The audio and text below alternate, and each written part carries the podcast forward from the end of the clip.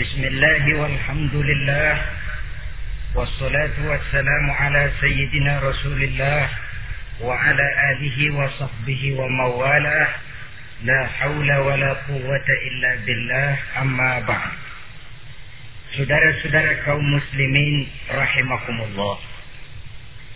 Suatu hari ketika baginda Rasul masuk ke dalam masjid didapatinya seorang sahabat tengah khusyuk bertafakur di dalam masjid. Sahabat itu bernama Abizar Al-Ghifari. Dihampiri beliau oleh baginda Rasul kemudian ditanya, Hai Abizar, begitu khusyuk dan tafakur engkau di dalam masjid, Gerangan apa permohonanmu kepada Allah di tempat yang suci ini? Abizar menjawab, maafkan saya ya Rasul. Saya dari tadi di masjid di sini ini bukan berdoa. Lalu wirid juga tidak. Etikaf ya setengah etikaf. Habis kenapa kamu di sini? Saya menghindar orang ya Rasul. Menghindar orang kenapa? Terlalu banyak datang orang ke rumah saya nagih utang. Saya jadi bingung mau pergi ke mana. Akhirnya saya pikir tempat yang netral, yang kira-kira orang nggak datang nagih, dia ke masjid sini. Maka saya lalu ngetem di sini. Model. Ke masjid bukannya wirid, zikir, takut diuber-uber utang.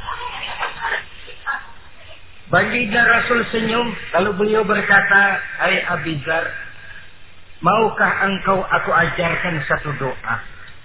Yang kalau kamu amalkan, Allah akan bebaskan hatimu dari perasaan dililit hutang. Bukan dibebasin hutangnya, dibebasin dari perasaan dililit oleh hutang.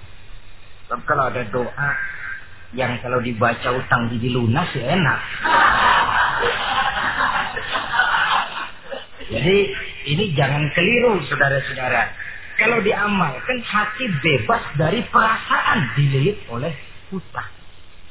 Mau ya Rasul? Lalu diajarkanlah doa itu. Allahumma inni a'udzubika minal hammi wal hazan. Wa minal ajzi wal kasal. Wa minal jubni wal bukhl. Wa min ghalabati dain. Wa qahri rijal. Ma'asyiral muslimin rahimakumullah. Banyak di antara kita yang kalau diajarkan satu doa lalu tidak mengukur diri antara doa itu dengan pribadi kita. Padahal syarat di antara kabulnya doa sejak dari agak berdoa sudah diajarkan. Berdoa itu yang baik, bersih tempatnya, bersih pakaiannya, menghadap ke arah kiblat, menengadahkan kedua belah tangan dengan khusyuk dan tawadu dengan serius dan penuh keyakinan bahwa doa akan dikabulkan oleh Allah. Sebab Allah dalam hadis qudsi menyatakan ana inda zanni abdi bi. Aku sih kata Allah bagaimana sangka hambaku kepadaku saja? Kalau dia sangka baik aku baik. Kalau dia sangka tidak baik aku juga tidak baik. Bagaimana sangka hambaku? Jadi kalau kita berdoa sementara hati kita dalam dalam batin ngomong, ah jangan-jangan doa gua nggak diterima nih. Enggak. Kenapa hatinya sudah begitu? Inna Allah la yakbalu du'aan min qalbin ghafilin lahin. Allah tidak akan menerima doa dari hati yang lalai terhadap doa yang dibacanya itu. Nah, di antara yang terpenting menyesuaikan doa dengan keadaan pribadi. Jadi kalau kita kerja gajinya satu bulan seribu, ya wajarlah berdoa minta rezeki seribu lima ratus. Wajar namanya. Yang seribu sudah ada modal kerja kita. Yang lima ratus kita minta doa kepada Allah. Saudara hadirin. Begitu juga doa yang diajarkan oleh baginda Nabi kepada Abisar. Ini hakikatnya mengajarkan kita manusia untuk menjauhi penyakit rohani. Doa ini mengajarkan delapan macam penyakit rohani yang menjadi dinding antara kita dengan Allah. Dan penyakit rohani ini lebih bahaya daripada penyakit jasmani. Kenapa? Penyakit rohani tidak menyebabkan orang masuk neraka. Nah, maaf, Penyakit jasmani tidak menyebabkan orang masuk neraka. Yang menyebabkan orang masuk neraka adalah penyakit rohani. Di akhirat itu nanti tidak ada penduduk neraka ditanya, Mas, sampean kenapa masuk neraka? Anu Pak, saya di dunia dulu korengan.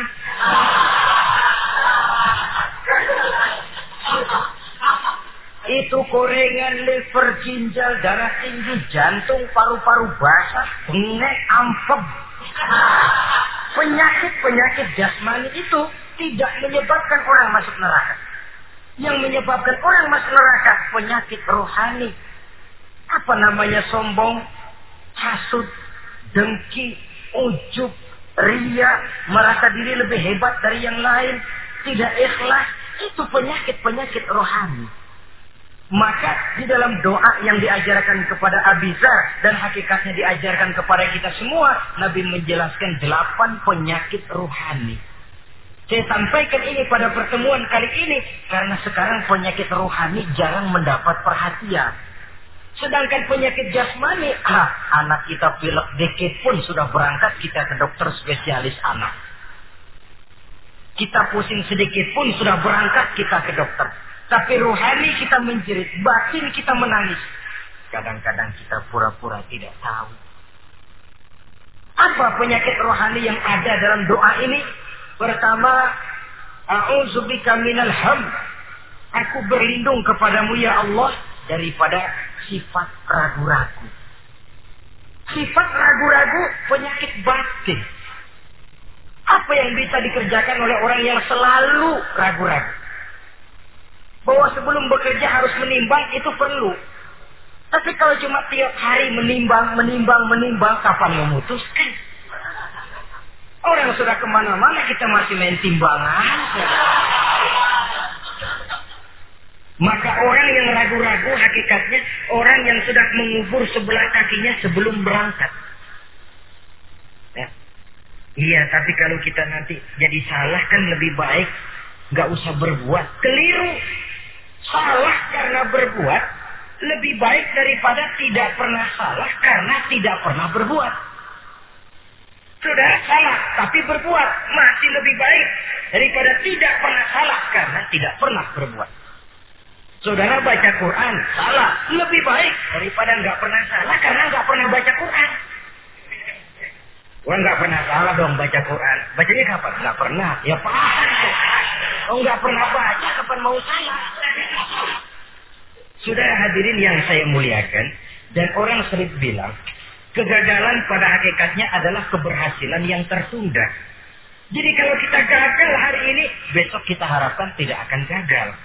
Gagal besok masih ada hari lusa. Bagaimanapun usaha kemauan adalah processing. Apalagi usaha untuk memperoleh sesuatu yang bernilai tinggi, bermutu mulia, panjang jalannya, banyak akibatnya, besar godaannya. Processing untuk mencapai sesuatu yang mulia itu prosesnya tidak sekali jadi kayak orang makan cabai. Itu hari dikeletak, itu hari terasa pedesnya. Untuk mencapai sesuatu yang mulia, panjang jalannya, banyak akibatnya, besar godaannya. Tapi bangunan bagaimanapun tingginya harus dimulai dari fondasi pertama. Cita-cita bagaimanapun luhurnya harus dimulai dari langkah pertama yang walaupun kelihatannya sepele, tapi sudah merupakan fondasi ke arah yang lebih tinggi. Kadang-kadang kita ini kan inginnya yang serba cepat. Seolah-olah sesuatu yang mulia itu bisa datang lewat proses sim salabim, abra-gedabra. Lalu yang kita mau terwujud di depan kita alangkah mudahnya. Dan dari kegagalan-kegagalan akan lahir pengalaman. Dan pengalaman, kata orang kulon, experience is the best teacher. Pengalaman adalah guru yang paling bijaksana. Kalau ada kita jalan di tempat licin, jatuh, besok dia lewat situ lagi, nggak usah dipesan juga dia pasti hati-hati. Kenapa? Pengalaman. Kemarin gue lihat sini jatuh, sekarang harus hati-hati. Tapi kalau belum pernah jatuh, kita omelin kadang-kadang ngotot. Khawatir banget sebelum juga jatuh ngomel melulu gitu. Tapi satu kali dia jatuh, dia sendiri akan hati-hati. Begitu kegagalan yang kita temukan dalam hidup merupakan nasihat bahwa seorang muslim tidak mungkin jatuh di tempat yang sama dua kali berturut-turut. Kemarin lewat di situ jatuh lagi, sekarang lewat di situ lagi jatuh lagi emang goblok dah. Bisa jatuh dua kali di tempat yang sama kan namanya tidak mengambil pelajaran dari apa yang sudah dia temui. Jadi saudara hadirin terutama adik-adik remaja Masa depan kalian itu merupakan harapan dari semuanya. Kami yang tua terlalu banyak berharap dari kalian. Sementara hari depan kalian lihat sendirilah. Persaingan hidup makin tajam. Tensi ekonomi makin tinggi. Jumlah angkatan tenaga kerja yang masuk tidak jauh dari seimbang dengan lapangan kerja yang bisa disiapkan. Kalau kita dihambat oleh penyakit ragu-ragu, orang lain sudah berbuat dan kita masih menonton, boleh sangat jadi nantinya kita akan terpojok di sudut-sudut kehidupan untuk lebih banyak jadi penonton daripada jadi pemain. Lebih sering menjadi objek daripada menjadi subjek. Istilah Arabnya lebih sering menjadi maf'ul daripada menjadi fa'il. Namanya juga orang nonton, soknya kan kayak lebih pintar dari yang main. Wajar orang nonton bola ngomel melulu. Itu Maradona tolol, Maradona ditololin. Ajak sederajat goblok, ajak digoblokin. Kalau sudah dia disuruh main ke lapangan, gempor dia nggak bisa nih. Namanya penonton. Dan wajar saja penonton juga kalau nggak surat nggak rame tuh lapangan. Saudara hadirin yang saya muliakan, maka keraguan-raguan akan jadi penyakit yang menghalangi orang pada saat dia harusnya sudah berbuat, dia malah berpangku tangan. Akhirnya dia akan jadi orang yang ketinggalan kereta. Sementara hidup tidak berjalan mundur ke belakang dan tidak juga berhenti. Tidak ada kata berhenti atau kata mundur dalam hidup. Berhenti kita diinjak orang. Mundur kita hancur. Hidup ini seperti cerita tentaranya Torik bin Ziyad ketika menyeberang ke daratan Spanyol di selat Jabal Torik. Jarah menyebutnya Gibraltar ya. Itu bahasa Spanyol. Lidah Spanyol dengan lidah Arab. Kita Jabal Tariq, dia Gibraltar. Kita Ibn Rusdi, dia Ibn Averus. Saudara-saudara, ketika pasukan sudah menyeberang ke daratan, seluruh kapal-kapal ini dibakar oleh Tariq bin Ziyad. Beliau sadar menghadapi tentara yang jumlahnya lebih banyak dari tentaranya sendiri. Maka seluruh kapal dibakar. Lalu beliau pidato di depan tentaranya. Ayuhan nas, أين المطر البحر من ورائكم والعدو أمامكم Saudara-saudara, sekarang mau lari kemana? Kita tidak punya pilihan lain. Di belakang laut, di depan musuh. Mau pulang, kapal sudah saya bakar semua. Ini termasuk menghilangkan keraguan bala tentaranya. Mundur, kecebur, mati maju menghadapi musuh yang jumlahnya jauh lebih banyak. Resikonya juga mati. Namun mati maju, mati syahid. Mati mundur, kecebur, mati konyol. Pilih. Ya tentu tidak ada pilihan lain. Menghilangkan keraguan di kalangan tentaranya. Juga menghadapi kehidupan ini. Menimbang adalah perlu, tapi berbuat lebih perlu lagi. Jangan takut salah, karena salah berbuat lebih baik daripada tidak pernah salah karena tidak pernah berbuat.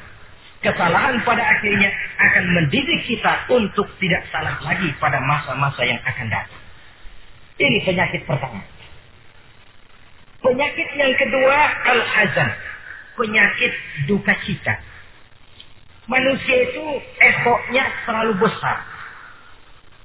Kalau dia kehilangan sesuatu yang dia tidak senangi, atau menemukan sesuatu yang tidak dia harapkan, dia bersedih. Kesedihan itu timbul sebenarnya karena effortnya. Bapaknya meninggal, dia sedih. Sebenarnya kesedihannya bukan karena matinya bapaknya, tapi kesedihannya karena dia tidak punya orang tua lagi. Dianya itu yang dia tangisi, akunya. Perkara bapaknya mati memang semua yang hidup mesti mati. Tapi dia nggak punya bapak, itu yang lebih dia sedih. Akunya ini. Ekoknya manusia itu. Seorang perempuan yang ditinggal mati oleh suaminya, dia menangis. Bukan karena suaminya yang mati, tapi karena dirinya tidak bersuami. Dirinya yang lebih banyak dia tangisi. Ehoknya itu yang lebih banyak bicara. Oleh karena itu agama mengajarkan kata Nabi, Ahbib habibaka haunan ma asa ayyakuna baghidaka yawman ma wa abghid baghidaka haunan ma asa ayyakuna habibaka yawman ma Cintailah apa yang kamu cintai sekedarnya saja. Sebab sangat boleh jadi yang sekarang kamu paling cinta, besok jadi yang paling kamu benci. Tapi bencilah apa yang kamu benci sekedarnya saja. Sebab boleh jadi yang hari ini paling kamu benci, besok akan kamu paling cintai. Saudara-saudara kaum muslimin, maka cintailah harta, cintailah kedudukan, cintailah harta benda, cintailah anak dan istri sekedarnya saja. Sehingga tidak berurat dan berakar. Sebab kalau dia sampai berurat dan berakar di hati ini, nanti ketika datang saat berpisah, kita seakan tidak mau menghadapi kenyataan. Kita seakan ingin lari dari kenyataan. Tetapi kalau bersifat ala kadarnya, seluruhnya sudah diperhitungkan. Oleh karena itu, untuk mengatasi sifat duka cita ini, kuncinya adalah iman. Siapa sih orang yang tidak pernah sedih dalam hidup ini? Tapi siapa orang yang tidak pernah senang dalam hidup ini? Tidak ada orang yang senang terus dan tidak ada orang yang sedih terus. Dia berganti. Bahkan itulah yang bikin hidup ini nikmat. Coba kalau hidup ini isinya ketawa saja, monoton. Sebaliknya kalau hidup isinya cuma nangis saja, bagaimana rasanya?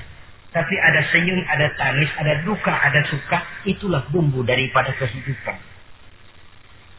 Cuma tentu saja saudara-saudara, duka cita yang pada gilirannya akan membawa kebahagiaan. Itu yang harus berani kita hadapi. Tapi duka cita yang tidak beralasan, itu yang jadi penyakit. Kayak sedih, takut miskin. Itu kan tidak beralasan. Kita punya jabatan, takut merosot, takut pensiun. Dengar mau ada mutasi, gerusak gerusuk. Kan itu yang tidak beralasan. Duka cita semacam itu tidak beralasan. Karena tidak sadar bahwa pada awalnya itu pun tidak dia miliki. Kalau duka cita itu akan membawa kebahagiaan, tidak perlu kita takuti. Satu contoh. Kalau di depan saudara saya sodorkan dua gelas, yang satu isinya jamu, yang satu sirup. Kira-kira saudara minum jamu apa sirup? Jamu apa sirup? Orang yang berpikir panjang saya yakin pasti minum jamu. Pahit memang, kecil memang waktu minum. Tapi besok badan sehat, tenaga kuat, gairah kerja ada, semangat hidup tumbuh. Ini orang Islam, orang yang berpikir jauh ke depan. Ke depan ke mana? Dia tidak cuma mikir dunia. Dia mikir kubur, alam kubur. Dia mikir akhirat. Maka dia berani minum jamu. Apa jamu itu? Puasa, jamu. Pahit. Emang enak banget, bos.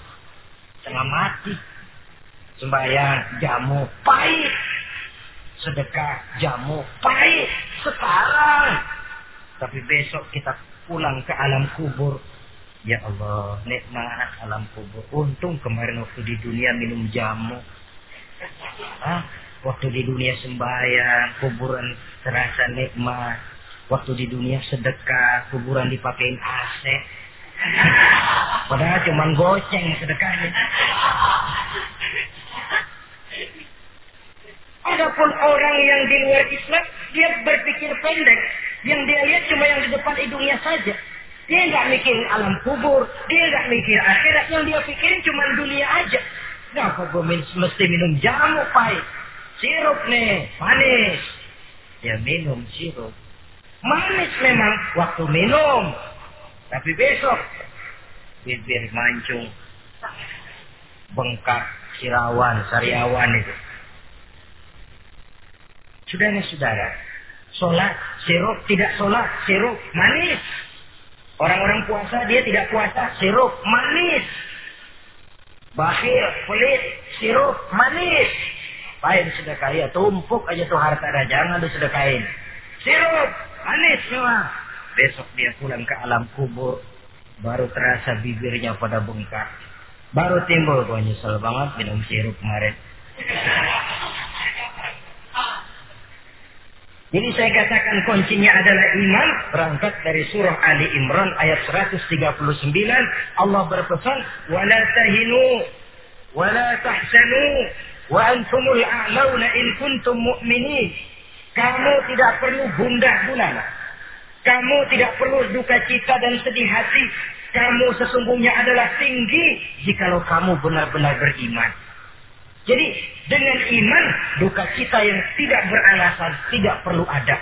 Karena sifat duka cita yang tidak beralasan merupakan penyakit rohani yang menjadi penghambat agar orang tidak memperoleh kemajuan apa pun dalam kehidupannya. Dua. Penyakit rohani yang ketiga, saudara-saudara, al-ajz. Penyakit lemah. Nabi menyatakan, al-mu'minul qawiyyu ahabbu ilallahi minal mu'min dhaif. Orang mukmin yang kuat lebih dicintai Allah daripada orang mukmin yang lemah. Sifat lemah tidak disukai oleh agama dan merupakan penyakit-penyakit batin. Bukan lemah lembut, lemah. Lemah apa? Ya segala lemah. Lemah ekonomi, Agama mengajarkan kadal fakru ayyakuna kufran. Kemiskinan bisa membawa orang kepada kekufuran. Apalagi lemah pendidikan dalam arti terbelakang ketinggalan oleh orang-orang lain. Dan yang paling celaka lemah iman. Saudara-saudara hadirin yang saya muliakan. Imannya lemah. Tidak punya gira, tidak punya rasa cemburu terhadap agamanya kalau anak gadisnya diusik orang, marahnya tujuh lapis langit.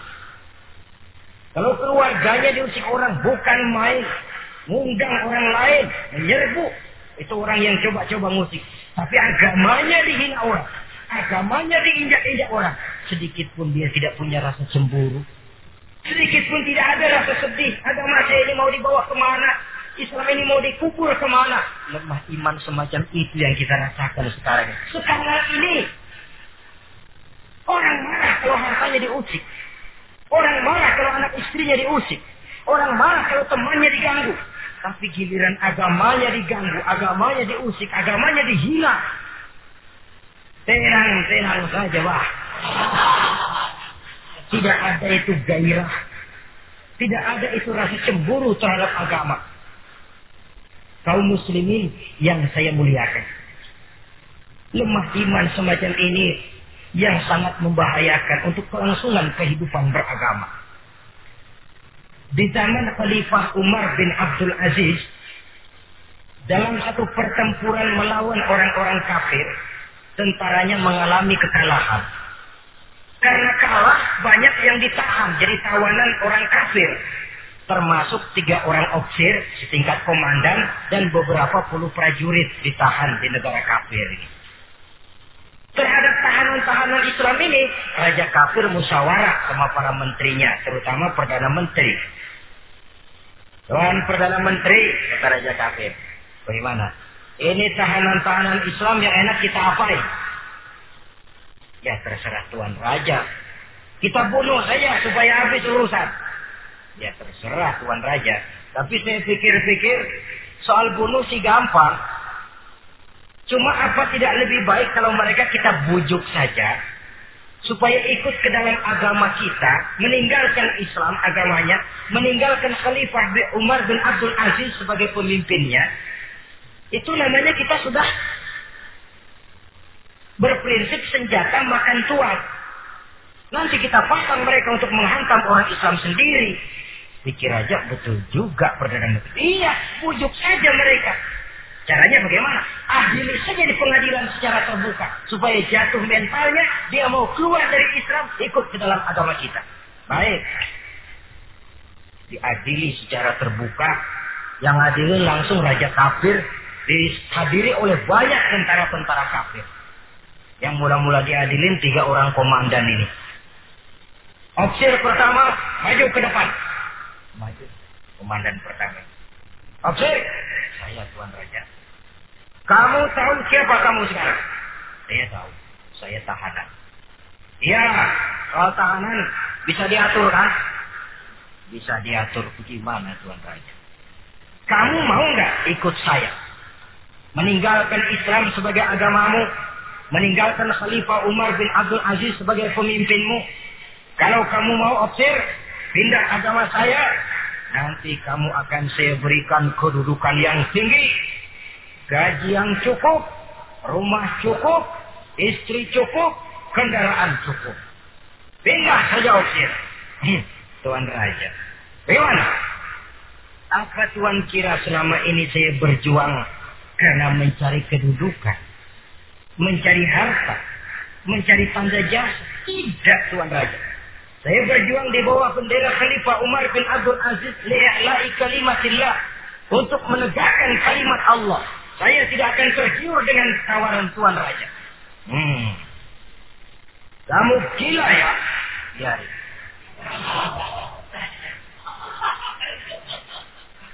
Kamu berani dari kemarin. Oke.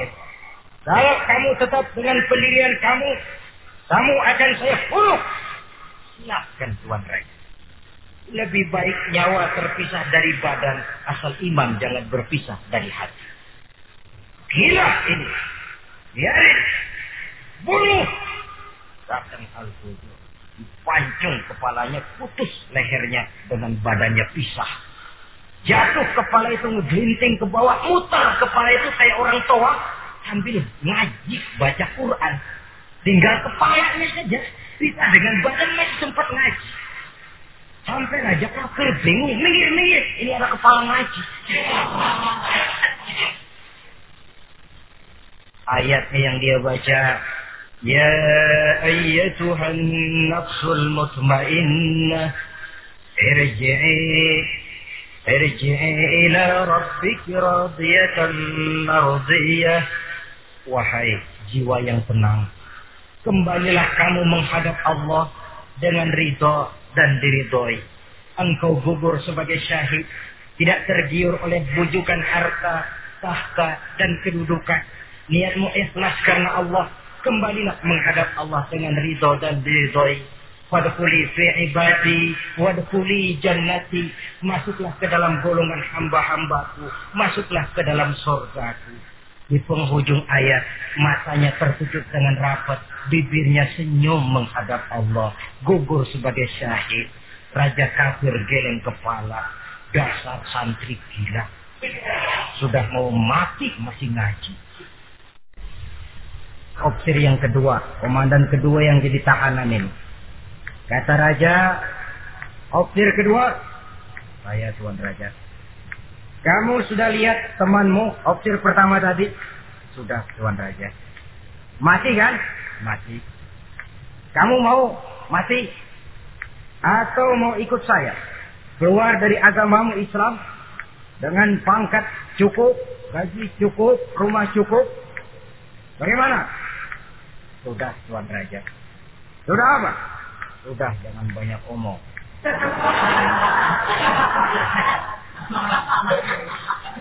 Maksud kamu bagaimana? Saya sudah tidak sabar pengen nyusul teman saya yang barusan Tuan Raja. Saya tidak sanggup bayangkan bagaimana dia disambut oleh para bidadari di surga. Disambut oleh para malaikat dengan ramah tamah.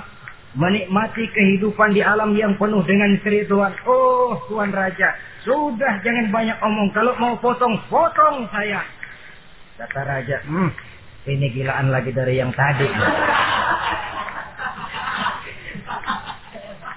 Yang tadi masih bisa diajak berunding. Ini sudah minta dipotong. Ayo, Algojo, potong. Potong lagi oleh Algojo. Putus lagi bersisa kepala dengan badannya jatuh ke bawah masih muter kepalanya kayak orang tawaf ngaji lagi ayat yang dia baca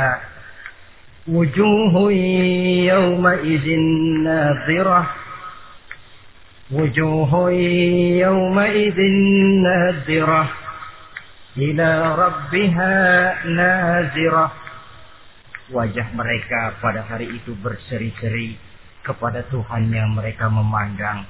Matanya terpejam dengan rapat, bibirnya senyum menghadap Allah. Syahid lagi yang ketiga ini. Nah, kata raja, Sekarang komandan opsir yang ketiga, panggil. Opsir ketiga, saya Tuan Raja. Sudah dengar nasib dua orang temanmu? Sudah Tuan Raja. Mati? Mati. Kamu bagaimana? Saya mau hidup Tuan Raja. Jadi kamu mau ikut saya? Mau Tuan Raja, saya mau. Mau meninggalkan Islam sebagai agamamu? Mau Tuan Raja mengkhianati khalifahmu Umar bin Abdul Aziz? Iya, Tuan Raja. Daripada hidup saya kan, daripada mati, mendingan hidup, Tuan Raja. Daripada nggak punya apa-apa, kan mendingan punya apa-apa. Baik, baik. Nanti saya musyawarah sama Perdana Menteri, kamu saya angkat jadi pejabat tinggi. Baik, Tuan Raja. Akhirnya Raja musyawarah. Perdana Menteri, saya Tuan Raja. Ini opsi ketiga baik ini. Mau ikut kita keluar dari Islam. Kita angkat jadi apa dia? Itu sih urusan Tuhan soal angkat mengangkat. Cuman saya pikir-pikir kok aneh Tuan Raja. Aneh bagaimana? Ini opsi ketiga ini kok mau ya meninggalkan agamanya. Mau mengkhianati saudaranya sendiri. Saudaranya sebangsa, setanah air, seiman, sekeyakinan hanya karena ditawari oleh kedudukan mau dia khianat. Orang itu kalau sudah mau mengkhianati bangsanya sendiri Tuan Raja, apalagi bangsa lain. Sekarang ini dia sopan sama kita karena kepengen selamat. Nanti kalau ada kesempatan bukan kita yang ditikam dari belakang. Senjata makan tuan. Jadi menurut kamu bagaimana Perdana Menteri? Menurut saya opsi ketiga ini komandan bejat. Masa orang bejat jadi pejabat rusak rakyat. Mana orang dua yang mati itu itu orang bagus. Punya prinsip, punya pendirian. Nyawa taruhannya iman tidak goyah. Itu malah kalau bisa yang dua itu dihidupin lagi. Orang punya pendirian. Ya hidupin itu gimana udah kadung mati. Tidak bisa. Jadi yang ketiga ini gimana? Kalau menurut saya yang ketiga ini bunuh saja Tuan Raja. Ngapain miara orang bahaya? Bunuh saja. Bunuh. Bunuh. Iya nak, kalau begitu bunuh saja. Betul juga kamu. Bidang dibuka kembali. Opsi ketiga. Gimana Tuan Raja? Saya diangkat jadi apa? Kamu nggak diangkat. Nggak diangkat bagaimana? Kamu opsir bejat. Kok bejat? Iya. Agamamu saja kamu mau tinggalkan. Saudaramu sebangsa setanah air mau kamu khianati. Apalagi kami yang orang lain bangsa dengan kamu. Kalau ada kesempatan kami akan kamu tikam dari belakang. Jadi saya gimana? Kamu dibunuh. Bunuh. Bunuh. Tuan Raja. Bunuh. Iyalah, bunuh, bunuh. Tapi saya saya mau Islam lagi ah. Tadinya saya mau keluar dari Islam, saya pikir dapat kedudukan tinggi. Kalau dibunuh juga, iyalah bunuh. Tapi saya tak Islam lagi. Terserah mau Islam mau tidak. Pokoknya bunuh. Iya, saya mau Islam lagi. Cepat. Iya. Kalau mengucap dua kali syahadat mau Islam lagi. Macet lidah. Ayo cepat. Iya pak. Ashadu a a a a. Tidak bisa mengucap Ayo cepat. Iya pak. Ashadu a a. Sampai boloknya al-fujo keburu sampai ke lehernya putus leher itu, pisah kepala dengan badan, jatuh kepalanya ke bawah, oh dia bekas orang Islam, masih bisa ngaji. Ngaji juga, cuman ayat yang dibacanya lain sama yang dibaca dua temannya tadi. Ayat yang dia baca begini. Afaman haqqat alaihi kalimatul azab. Apa anta tunkizu man. Orang yang sudah memang akan mendapat vonis azab di neraka. Bisakah kamu menyelamatkan mereka dari azab yang sangat pedih? Bertahun-tahun dia berjuang untuk Islam. Di bawah kepemimpinan Umar bin Abdul Aziz. Dengan niat li'la'i kalimatillah. Tapi di akhir perjuangannya. Dia tergoda oleh harta dan kedudukan dia keluar dari Islam dan dikala itu ajal datang merenggut nyawa, dia mendapat su'ul khatimah, matinya ke dalam neraka. Nauzubillah min ini termasuk lemah iman, saudara-saudara. Dan itu penyakit yang bahaya. Biar lemah ekonomi, biar lemah pendidikan. Kalau iman kuat, insya Allah masih ketolong. Tapi biar ekonomi kuat, pendidikan kuat, iman lemah, malah yang kuat tadi akan menghancurkan nilai iman yang lemah itu tadi. Di sinilah mabdaknya berlindung kita kepada Allah dari lemah hati, lemah iman, lemah akidah. Baik, penyakit rohani yang ketiga, wa a'udzubika minal kasal. Aku berlindung kepadamu ya Allah daripada sifat penyakit malas. Malas adalah penyakit batin. Santai perlu, refreshing perlu. Tapi kalau tiap hari santai, apakah kita akan jadi generasi santai? Dan persoalan apa yang bisa kita selesaikan dengan posisi santai? An-Nisa ayat 95 menegaskan, لا يستوي القاعدون من المؤمنين غير أولي الضرر والمجاهدون في سبيل الله Orang-orang yang berjuang di jalan Allah tidak sama nasibnya dengan orang yang duduk saja gelenggam, gelohom, ayam-ayam tanpa ada uzur darurat yang hanya menunggu keajaiban dari yang turun dari langit, menghitung bintang bertebaran di atas cakrawala. Tidak akan sama orang yang berjuang di jalan Allah dengan yang duduk gelohom, ayam-ayam, gelenggam, menikmati apa yang ada tanpa berpikir meningkatkannya ke arah yang lebih baik. Ma'asyiral muslimin rahimakumullah. Malas berusaha, malas beribadah adalah penyakit rohani yang ditiupkan oleh iblis ke dalam diri sanubari kita.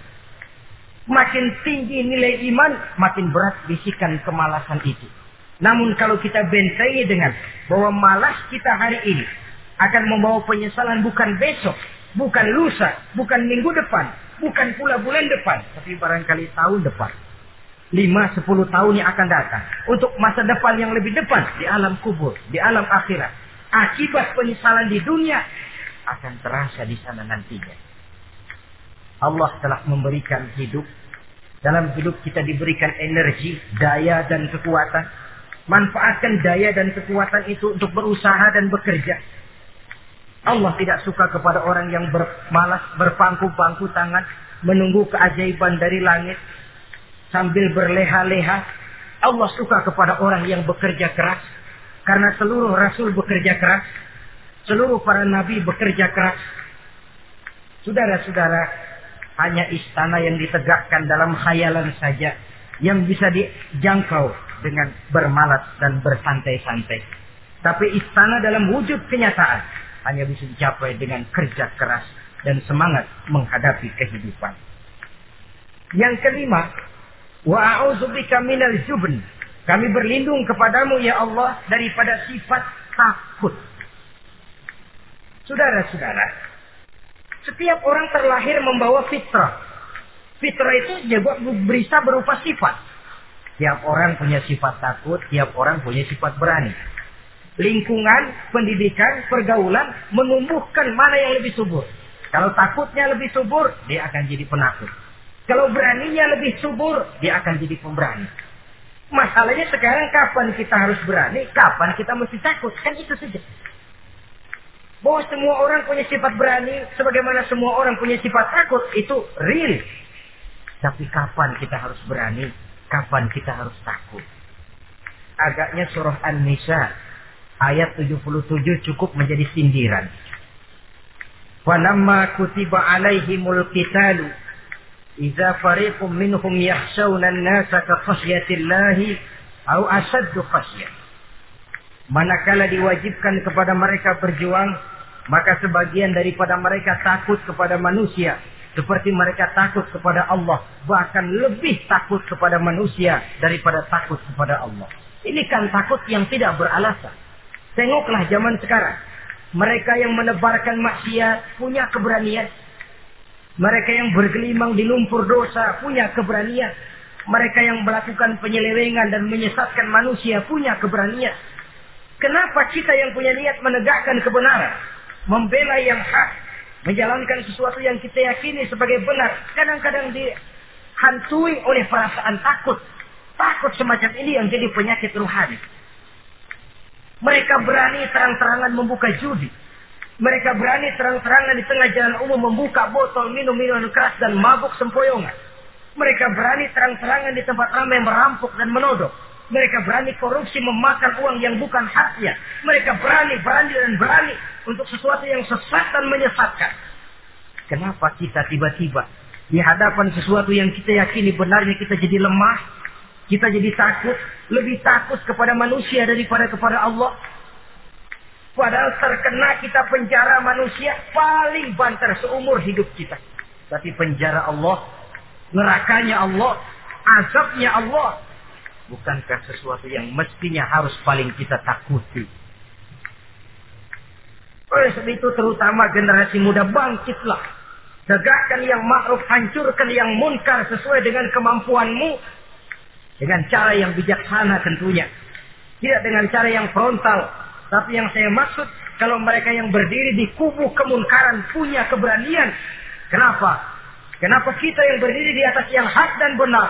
Kadang ragu kalau kita tidak takut sama sekali. Saudara-saudara kaum muslimin, rahimakumullah. Oleh karenanya, kita takut memang. Takut kalau harus melanggar perintah Allah. Kita harus berani. Berani pada saat kita merasa melaksanakan apa yang diperintahkan Allah. Berani terhadap melaksanakan perintahnya. Takut kalau sampai melaksanakan larangannya. Jadi ada waktunya kita berani. Ada waktunya kita takut. Dengan demikian. Sifat penakut ini menjadi handicap menjadi penghalang yang menghalangi kita daripada kemajuan dan kemajuan. Iya, Islam sih Islam Pak. Tapi kalau nanti saya dipecat anak saya makan apa Pak? Islam sih Islam Pak. Tapi ini risikonya Pak. Bukankah Nabi sendiri pernah memang memperingatkan Sayati ala ummati zamanun al-qabidu ala dinihi kal-qabid ala al-jamrah. Akan datang satu masa di tengah umatku di mana pada masa itu orang yang konsekuen dan teguh memegang agama seperti memegang bara di tangan. Dipegang tangan terbakar, dibuang bara terlepas. Konsekuen megang Islam, resikonya berat. Melepaskan dan masa bodoh terhadap Islam bertentangan dengan batin. Dikala itu, beruntunglah orang-orang yang teguh dan kuat memegang agamanya. Ma'asyiral muslimin rahimakumullah hanya sifat berani yang menyebabkan Islam berhasil menembus dinding Jazirah Arabia, memasuki Bizantium dan Persia, mendarat di Spanyol, memasuki Selat Jabal Tariq, pada gilirannya mewarnai hampir dua per tiga belahan bumi, menjadi mercusuar di lapangan ilmu dan peradaban. Berani, berani, dan berani karena benar. Jadi yang saya anjurkan itu bukan berani babi. Tahu berani babi? Mau nyeruduk aja. Berani yang tanpa perhitungan itu berani babi namanya. Nyeruduk aja. Ya kalau kelempengan yang diseruduk tahu empuk. Tapi kalau diseruduk mesin giling kan bongkar kepala. Jadi bukan berani yang tanpa perhitungan. Berani yang dengan taktik dan strategi. Sebab keberanian tanpa perhitungan akan menyebabkan kita menjadi orang yang ngawur dalam istilah sosial dinamakan trial and error. Spekulasi namanya. Dan itu harus pulang kepada diri kita. Keberanian tidak bisa dipompakan. Keberanian tidak bisa dicangkokkan. Harus bermula dari kita. Contoh saja, ketika Nabi dan Abu Bakar di Gua Sur, Quraisy kafir yang ngejar sampai di situ. Kalau mereka nengok ke bawah, Nabi akan kelihatan. Abu Bakar sedikit grogi. Nabi tampil dengan mantap. La tahaf wa la tahzan ya Abu Bakar. Inna Allah ma'ana. Abu Bakar, kamu tidak usah takut. Kamu tidak usah khawatir. Allah bersama kita. Keberanian timbul. Karena yakin ini jalan Allah. Yakin Allah pasti akan beres. Keberanian itu nggak bisa dicangkokin. Gak bisa cuma teriak, saudara-saudara, jangan takut. Allah bersama kita. Mulutnya. Tapi kalau hatinya juga perah. Apa iya? Apa iya? Ah, itu sudah tertaruh di kaki sendiri. Jadi memang harus ada variasinya. Ibarat pepatah tukang joget yang baik ngerti irama gendang. Kalau kita terlalu keras, gampang dipatahin orang. Kalau kita terlalu lemah, diinjak terus. Mestinya tahu kapan mesti keras, tahu kapan mesti lemah lembut. Saudara hadirin yang saya muliakan. Baik layak itu penyakit yang kelima. Penyakit yang keenam wa a'udzubika minal bukhl. Kami berlindung kepadamu ya Allah daripada sifat bukhl. Pelit bin kikir alias medit. Ini penyakit rohani. Kenapa sih orang bisa kikir? Karena dia tidak sadar. Pokoknya duit saya ya keringat saya. Dia tidak sadar bahwa itu amanah. Dia tidak sadar bahwa dia kadang-kadang diberikan kehormatan oleh Allah untuk menjadi keran yang menyampaikan rezeki kepada orang lain. Rezeki dia cuma lewat tangan saya. Orang bakti yang nggak punya pikiran begitu. Yang ada yang di kantong saya, keringat saya sama orang lain, kagak ada urusan. Kalau dia sadar, rezeki saya cuma lewat tangan, rezeki dia cuma lewat tangan saya. Dia berfungsi sebagai kan, rasa bakil itu tidak perlu ada. Yang kedua orang bisa bakil karena jamaah mala wa ajada. Suka ngumpul-ngumpulin harta lalu ngitung-ngitung. Ngitung. Orang kalau terlalu ngitung kan yang ada kurang dulu. Eh kebangetan ngitung dulu. Aduh sepuluh ribu. Kalau lima belas ribu aja enak aturnya. Dapat lima belas ribu. Tanggung dikit lagi. Kalau dua puluh aja cukup dan ini. Dia nggak pernah cukup sesungguhnya. Jamaah malan wa adzada. Kalau sudah ke sini, dia akan sampai kepada yahsabu anna malahu akhlada. Dia akan menyangka bahwa harta itulah yang bisa mengekalkan dia. Ya mengekalkan kebahagiaannya, ya mengekalkan keluarganya, ya mengekalkan umurnya, ya mengekalkan kehidupannya. Sampai kepada tahapan keliru. Kalau sudah begitu, berat bisa sama harta. Duitnya seratus ribu, hilang seribu. Yang hilang doang tuh yang dia pikirin. Yang masih ada yang sembilan puluh sembilan ribu dia nggak ingat. Waduh, mati gua. Ngapa? Duit seribu hilang. Mati. Mati. Padahal yang ada ketimbang yang hilang masih lebih banyak yang ada. Hilang itu yang 99, yang seribu yang dia ingat. Hilang seribu, mati gue udah mati gitu. Kalau datang orang gantiin, lo jangan sedih dah nih digantiin seribu, bikin kenceng nangis. Kenapa nangis? Kenapa bikin nangis? Coba yang tadi nggak hilang jadi dua ribu kan. Ingat yang tadi hilang. Kapan syukurnya kalau sudah jama amalan wa adada, prosesnya akan sampai kepada yahsabu anna malahu akhlada. Memang harta itu bisa mengekalkan kita. Kapan? Kalau dia kita belanjakan di jalan Allah. Itu harta yang mengekalkan kebahagiaan. Kita berikan dia kepada yatim piatu. Kita berikan dia memperbaiki jalanan umum. Kita berikan dia membangun puskesmas. Kita berikan dia membangun masjid, pondok-pondok pesantren, memakmurkan majelis-majelis taklim. Itu harta yang mengekalkan kita. Adapun yang kita belikan, ya belikan pakaian, pakaian pangkatnya toko. Bagus benar sekarang. Empat lima tahun yang akan datang, lari ke dapur. Bukan dibersihin, ngebersihin. Makanan, makanan yang paling enak, enaknya waktu di tenggorokan. Sudah masuk ke dalam perut, sudah nggak ada bedanya singkong dan sate. Malah besok pagi keluar bauan sate daripada singkong. Bedanya makanan cuma di kerongkongan saja. Saudara hadirin yang saya muliakan, jadi kalau sadarlah kita bahwa karunia yang datang itu memang amanah Allah, kenapa harus basi? Bahwa rezeki orang harus lewat tangan kita, kenapa harus mengelak?